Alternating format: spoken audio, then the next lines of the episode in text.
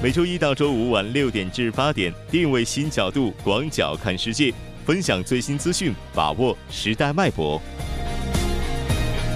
锁定新闻在路上。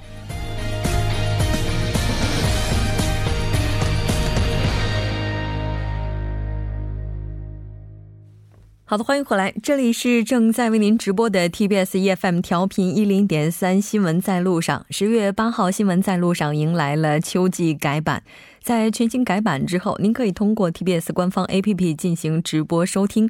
您的厚爱是我们前行的动力，也希望大家能够一如既往的支持我们。稍后第二部节目当中将为您带来今天的半岛之外、首尔新生活以及听首尔。在广告过后马上回来。关注半岛之外事态走向，传播全球动态新闻声音。半岛之外，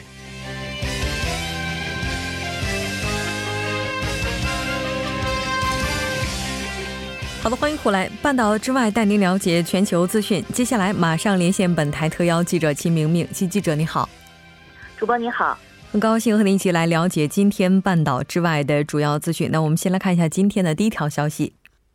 好的，今天的第一条消息是，特朗普票仓官员访华，称非常愿意与中国做生意。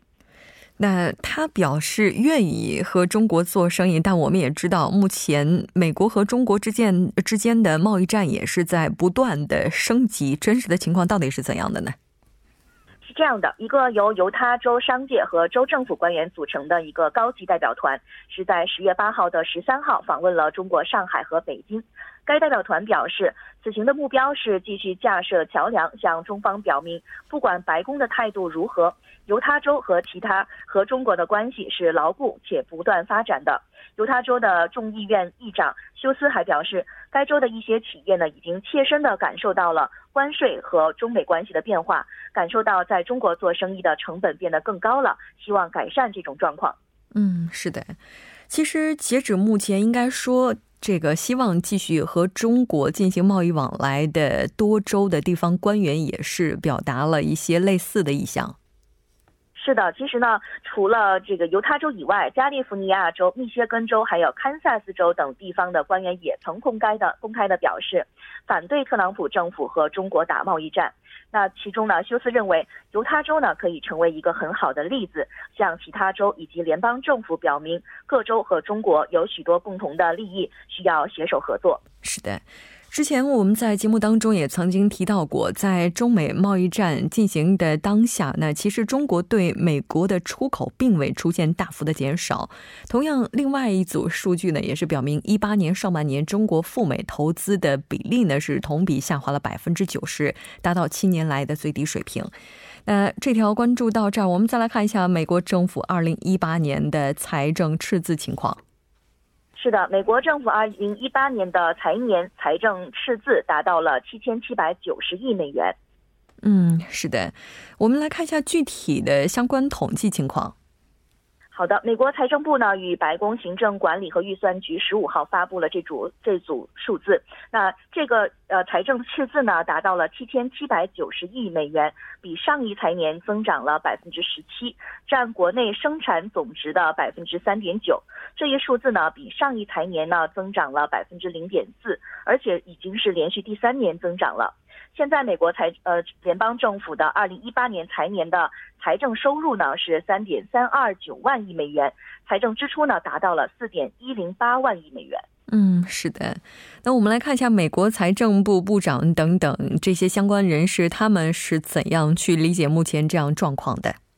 好的，美国财政部部长努姆基呢和白宫行政管理和预算局局长发布了一个联合声明，表示特朗普政府的经济政策呢有效提振了美国经济，让美国人的收入稳定增加，就业市场状况呢持续改善。特朗普政府呢将持续与国会进行合作，将减少财政赤字作为未来的工作重点。不过，美国的舆论普遍认为。去年通过的减税法案以及军费开支、社会福利以及医疗保险等方面的财政支出明显增加，也是促使了财政赤字的增加。是的，当然我们也看到有一些分析就说，那如果美联储持续推进加息进程的话那，接下来有可能会导致投资者包括市场信心方面会出现一些动摇。那当然，这可能也会对目前的赤字情况有所不利。那我们再来看一下下一条消息。好的，下一条消息是美政府被诉未对抗气候变化，法官认为特朗特朗普不能列为被告。嗯，是的。应该说，美国它对于气候的这些非常消极的作为，包括特朗普呢退出巴黎协定啊等等，这些呢也都是众所周知的。我们来看一下，这是怎样的一起诉讼案？好的，美国联邦法官呢十五号裁定。一群美国年轻人控告联邦政府未能采取行动对抗气候变化的诉讼案呢，可以继续审理。据介绍，这起诉讼呢是源自2015年21名年龄在8到19岁的原告发起了针对奥巴马政府的诉讼，那指控联邦官员和石油业主，呃，主管十几十年来明知碳污染损害环境却毫不作为。嗯，是的。那我们来看一下法官目前对于这起案件是怎样看待的。好的，根据报告呢，美国俄勒冈呃俄勒冈州的尤金联邦地区法院法官呃艾肯表示，这起案件呢其实揭露了司法和其他政府机关之间一个微妙的呃权力平衡。艾肯表示，相关的疑虑呢其实不足以下令撤销全案。但他的裁定指出，呃，将现任的总统特朗普纳入此案是有违适当的权力分立，因为这起诉讼最初是将美国时任总统奥巴马列为被告，而新一届政府上台之后，被告改为了特朗普以及其现任官员。嗯，也就是说，这起案件它也牵扯到了美国前任总统这个奥巴马。那当然，我们也看到，对于特朗普总统而言的话，目前比较可能有利的也是他刚刚在这个美国大法官的最终人选方面是取得了胜利。那这条关注到这儿，接下来我们再来看一下安倍日本首相接下来要开启的欧洲寻访。是的，安倍启程访问欧洲三国，将主张强化经济秩序重要性。嗯，是的，没错。应该说，目前韩国总统文在寅依然是在欧洲寻访的路上。那我们来看一下日本首相这个安倍，他今天上午这个启程前往欧洲的一些相关报道内容。好的，日本首相安倍晋三是在今天上午乘坐日本政府专机从羽田机场启程前往欧洲，开启对西班牙、法国和比利时三国的访问。在西班牙与法国分别同两国首脑进行呃举行会谈之后，安倍呢还将在比利时出席亚欧会议首脑会议。嗯，是的，文在寅总统前往欧洲呢，也是希望在半岛问题上能够赢得更多的共识。那安倍首相他此行的目的又是什么呢？呃，在出发之前呢，安倍在官邸就向媒体表示，这次出行呢，他将主张基于自由公正的规则强化经济秩序，如今尤为重要的一个观点，并表示日本与欧洲自古以来就是共同拥有普遍价值观的合作伙伴，重申将力争使日欧经济伙伴关系协定早日生效。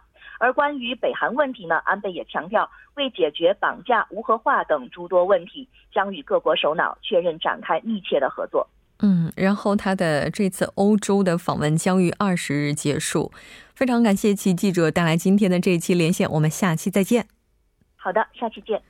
接下来关注一下这一时段的路况、交通以及天气信息。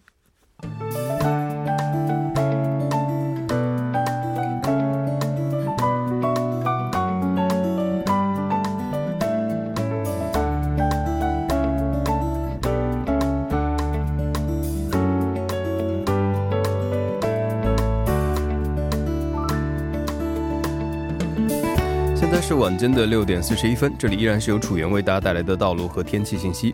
让我们继续来关注一下这一时段的路况信息。在首尔外部循环高速公路九里至板桥方向，江一进出口至西河南进出口的路段，由于晚高峰的关系，道路拥堵。相反方向，松坡进出口附近约两公里的区间，河南分岔口附近约一公里的区间，以及九里进出口附近约一公里的路段，由于车流汇集，以上路段拥堵情况较为严重。接下来是在京釜高速公路釜山至首尔方向，青州分岔口附近是有一辆货车发生了故障，还请后续车辆注意该路段路况。相同方向，北天安进出口附近约两公里的区间，东滩分岔口至水源新阁进出口，良才进出口至汉南大桥路段，由于车流增加，道路拥堵。相反方向，汉南大桥至瑞草进出口，新集分岔口至水源新阁进出口的路段，由于受到流量大的影响，出现了交通停滞。接下来是在汉南大路南山一号隧道至汉南二号高架车道的路段，由于车流汇集，道路拥堵。相反方向道路通畅，您可以放心通行。好的，让我们来关注一下天气。明天由于受到来自于中国东北部的高气压影响，全国大部分地区天气晴。江源、岭东、庆北、东海岸等地由于受到东风的影响，天气阴或有降雨。冷大陆高气压不断扩张，再次带来了小幅的降温。内陆中心地区的城市昼夜温差相差十度以上，还请各位听众朋友们注意做好健康管理。来关注一下首尔市未来二十四小时的天气情况。今天晚间至明天凌晨，局部多云，最低气温八度；明天白天，局部多云，最高气温十八度。好的，以上就是这一时段的道路和天气信息，我们稍后再见。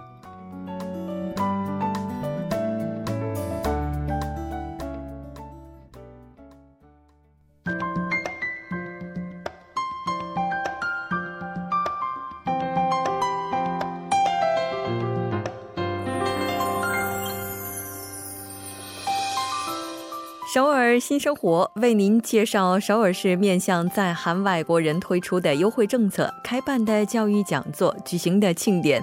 接下来马上进入我们今天的首尔新生活。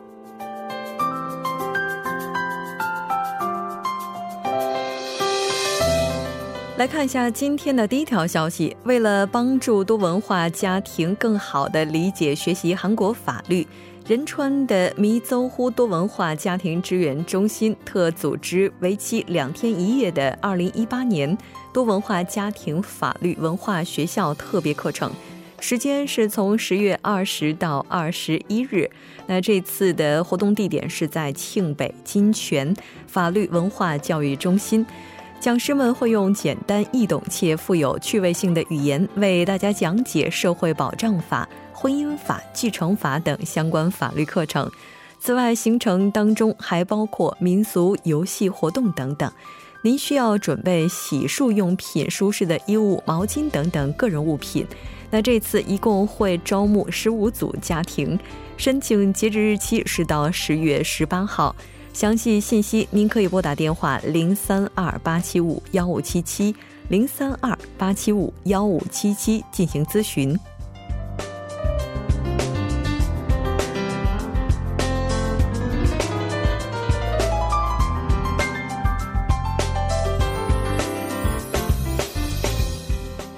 来看一下今天的下一条消息：首尔国际中心和首尔地方警察厅提供的日常生活案例咨询服务，将在每周三的从下午两点到五点钟进行。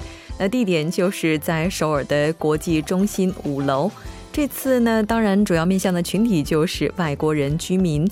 将会帮助大家了解如何处理生活中遇到的日常生活案例，包括如何报警等等。那咨询类的话，您可以了解伪造存折、交通事故、家庭暴力等。那当然，如果您需要咨询服务的话呢，需要提前进行预约申请。详细信息您可以拨打电话零二二零七五四幺八零零二二零七五四幺八零进行咨询。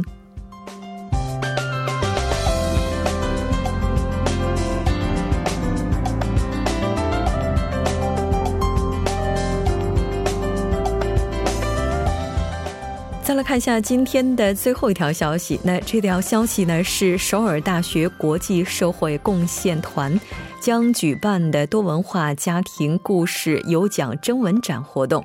那这次主要面向的群体就是居住在韩国国内的外国人居民，主题就是想讲给小朋友们的原创故事。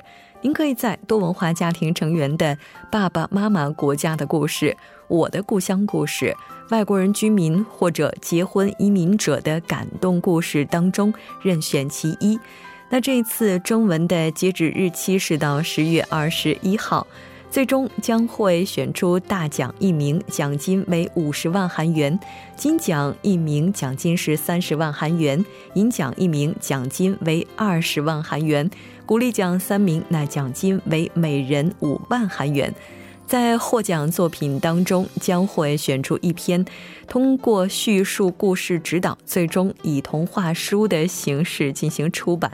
详细信息您可以拨打电话零二八八零二九七九零二八八零二九七九进行咨询。好的，以上就是今天首尔新生活的全部内容。当然，也希望这些信息能够带给大家的首尔生活更多帮助。稍事休息，马上为您带来今天的《听首尔》。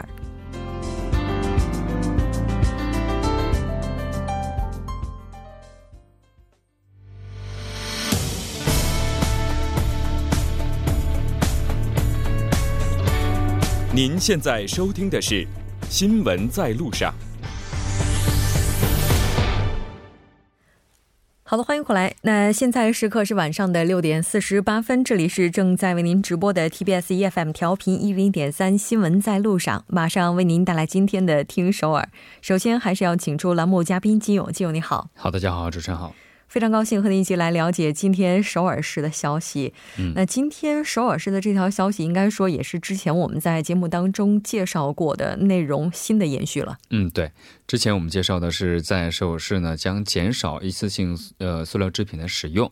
今天呢，嗯，首尔市出台的这个消息呢是到今年年末为止哈，在首尔市内的街头各处呢将安置一次性杯子的专用的回收箱。嗯，是的。那其实像这个在咖啡厅不再使用一次性杯子，相信很多朋友都已经差不多的能做到了。嗯，但可能最难的还是在外带的时候哈。嗯，对。那这一次的话，我们看到也是计划和很多个机构共同的去推进。嗯，对。这一次呢，摄影师表示哈，将和这个新咖啡厅，还有就是环境部和资源的循环社会联合会，呃，一起呢，在今年年底之前示范设置一次性杯子的专用回收箱。然后呢，这这回收箱呢，主要将将安置在中路啊、龙山、道丰、铜雀等这四个地区内，啊，比如说人员流动较多的，比如说梨泰院呐、光化门等十七处这样的地方。然后这也是为了实现啊，在之前提到过的，在首尔市公布的，到二零二二年的时候呢，将一次性塑料是嗯塑料制品的使用量减半，然后呢，而且它的再利用率呢达到百分之七十以上哈。然后呢，呃，据了解呢，从八月份开始将实施相关的一些政策啊，啊，从今年八月份已经开实施了相关的一些政策哈，但是呢，效果不是很理想。为什么呢？从这个环境部了解到呢，从今年八月份开始哈，由于咖啡厅卖场内的一次性纸杯的使用管制，呃，是带来了这个刚才穆主播说的这个一次性在呃的使用的减少哈，但是呢，外卖的时候的这个杯子啊，呃，是一次性的，它是没有在这次的管理范围之内的哈。嗯，所以呢，在首尔市和企业呢，就做出了刚才说的这个决定。那即使我规定不了在内外带的时候一次性的纸杯的这个避免使用的话，那我们呃就找到它的好下沿，就是说你用完之后，在在它处理的时候，能不能嗯找到一个很好的一个办法？嗯，是的。其实我觉得可能大家都有这样的印象，就是我们出门在外，在地铁站附近，就那儿明明没有垃圾桶，但也能够看到一些空的一次性杯子。嗯，对。有一些人可能在喝完这些饮料之后，就随手的把它给扔掉了。对，还有个现象就是，刚开始可能没有人扔的时候呢，可能还好一点，那那个地方可能一直是干净的。但是只要有一个人在那个地方放了一个杯子之后，陆陆续续的就会有人把那个东西放上去。对，这是不是就是破窗效应哈？对，但是目前这个情况不是特别的乐观，而且呢，这个既然已经开始要管了，我们在我们在这里也是呼吁啊，收音机前的听众朋友们，如果可以的话，当然不使用一次性的杯子最好；如果使用的话，也是尽量把它放到这个专门回收的地方，而不要随手把它给丢掉。对，来，我们再来看一下下一条消息。好，第二个消息呢是摄影师决定哈，截止到二零二二年的时候呢，将减少百分之二十到三十的广告率。主要是在什么地方呢？就是在这这个地铁站的这个屏障门上的表面的，还有就是自动扶梯旁边的这个地呃地铁的这个广告牌位。嗯，是的。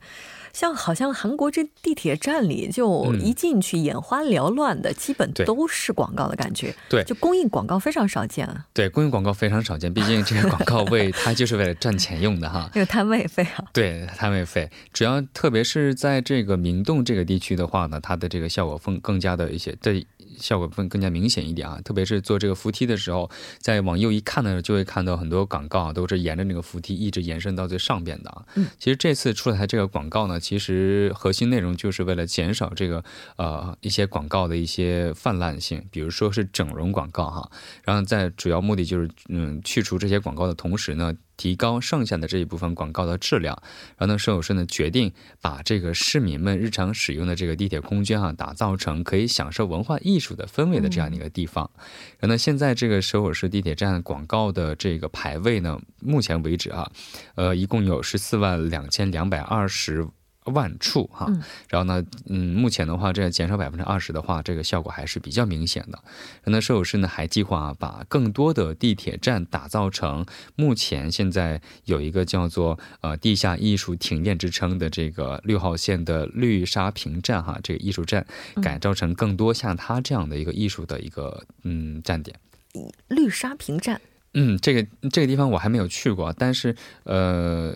但是可能偶尔会路过过，可能也会让你眼前一亮的感觉。对，其实有一些首尔的地铁站，就它那个设计啊，还是非常有这个艺术感的。嗯，但可能有很多的地方，因为加入了太多的商业元素，对，让可能乘客就不是那么愿意去多驻足。嗯，那接下来的话呢，应该说这个他寻求改变，核心还是希望把更多的主流价值通过这种方式来告知更多的人。对，它其实核心就是希望把这些眼花缭乱的广告呢统一化，让提高他们的质量的同时呢，提高人们呃在日常生活上，因为毕竟地铁是人们在平时当中上下班的时候使用最多的一个地方，也是人们接触到这个社会文化一个非常重要的一个交通工具哈。所以呢，嗯，在这个地方改变它的一些呃表现形式，然后通过更加艺术的方式表现出来，也是能够减少人们在目前这个社会压力较大的社会生活当中。中哈，减少他们的一些压力的这样的一个表现。确实是。那刚才咱们提到的这个绿沙坪站，它是在恩平区地铁六号线。我觉得大家这个也也可以去感受一下哈。它是在六号线的龙山区。嗯，那这条关注到这儿，我们再来看一下下一条消息。好，第三条消息呢，是为了纪念这个市民打造的首尔市代表品牌 ISOU 哈诞生已经三周年了，所以呢，首尔市呢将举办与这个 ISOU 一起拍摄认呃拍摄这个。个呃认证照，也就是银增小的这样的一个活动哈，只要和设置在这个首尔十四个景点中的任何一个 ISOU 的这个标志性的一个雕像或者是一些建筑合影的话呢，然后参与参与到二十月二十八号在首尔广场举办的这个三周年庆典活动的话呢，都会有很多呃不一样的活动。嗯，哎，我问一下金小编，就提到 I saw you 的时候，您会想到就哪些地方，或者说哪些事物？嗯，如果我是因为比较喜欢骑行，所以呢，印象最深的就是在汉江公园的那个特别大的一个 ISOU 的一个一个一个呃镂空的一个这样的一个标志性的一个 ISOU 的这样的一个字母哈。然后呢，我也曾经在那个地方照过相，两年前的事了哈，在那个地方照过相。然后呢，那个地方我当时看到非常多的人也是排队在那个地方照相的。我觉得可以去参展了。嗯，对这个地方，那当然还有其他很多的元素，大家都可以去发掘一。一下哈，那这个参与的具体方法，我们来了解一下。嗯，这个参与的方法非常的简单哈，只要在你所知道的这个首尔景点啊设置的 S O U 的一起拍照认证之后啊，在十月二十八号十点到六点下午的六点之间，在首尔广场确认参加了这个问卷调查之后，呃，然后有一个转盘进行一个抽奖活动，然后他就会给你一些奖品等。嗯，是的，其实首尔市的话，这样的一些象征物是有十四处的。对，十四处啊，非常的多哈。据了解，首尔广场啊，首尔大公园呐，世界杯公园呐，儿童大公园等等哈，大家可以在网上搜一搜，就马上都会都出现了。对，没错。那当然，如果您要是真拿了奖的话，也欢迎您告诉我们来分享这份喜悦。嗯，非常感谢金勇，我们下期再见。好，再见。整点过后马上回来。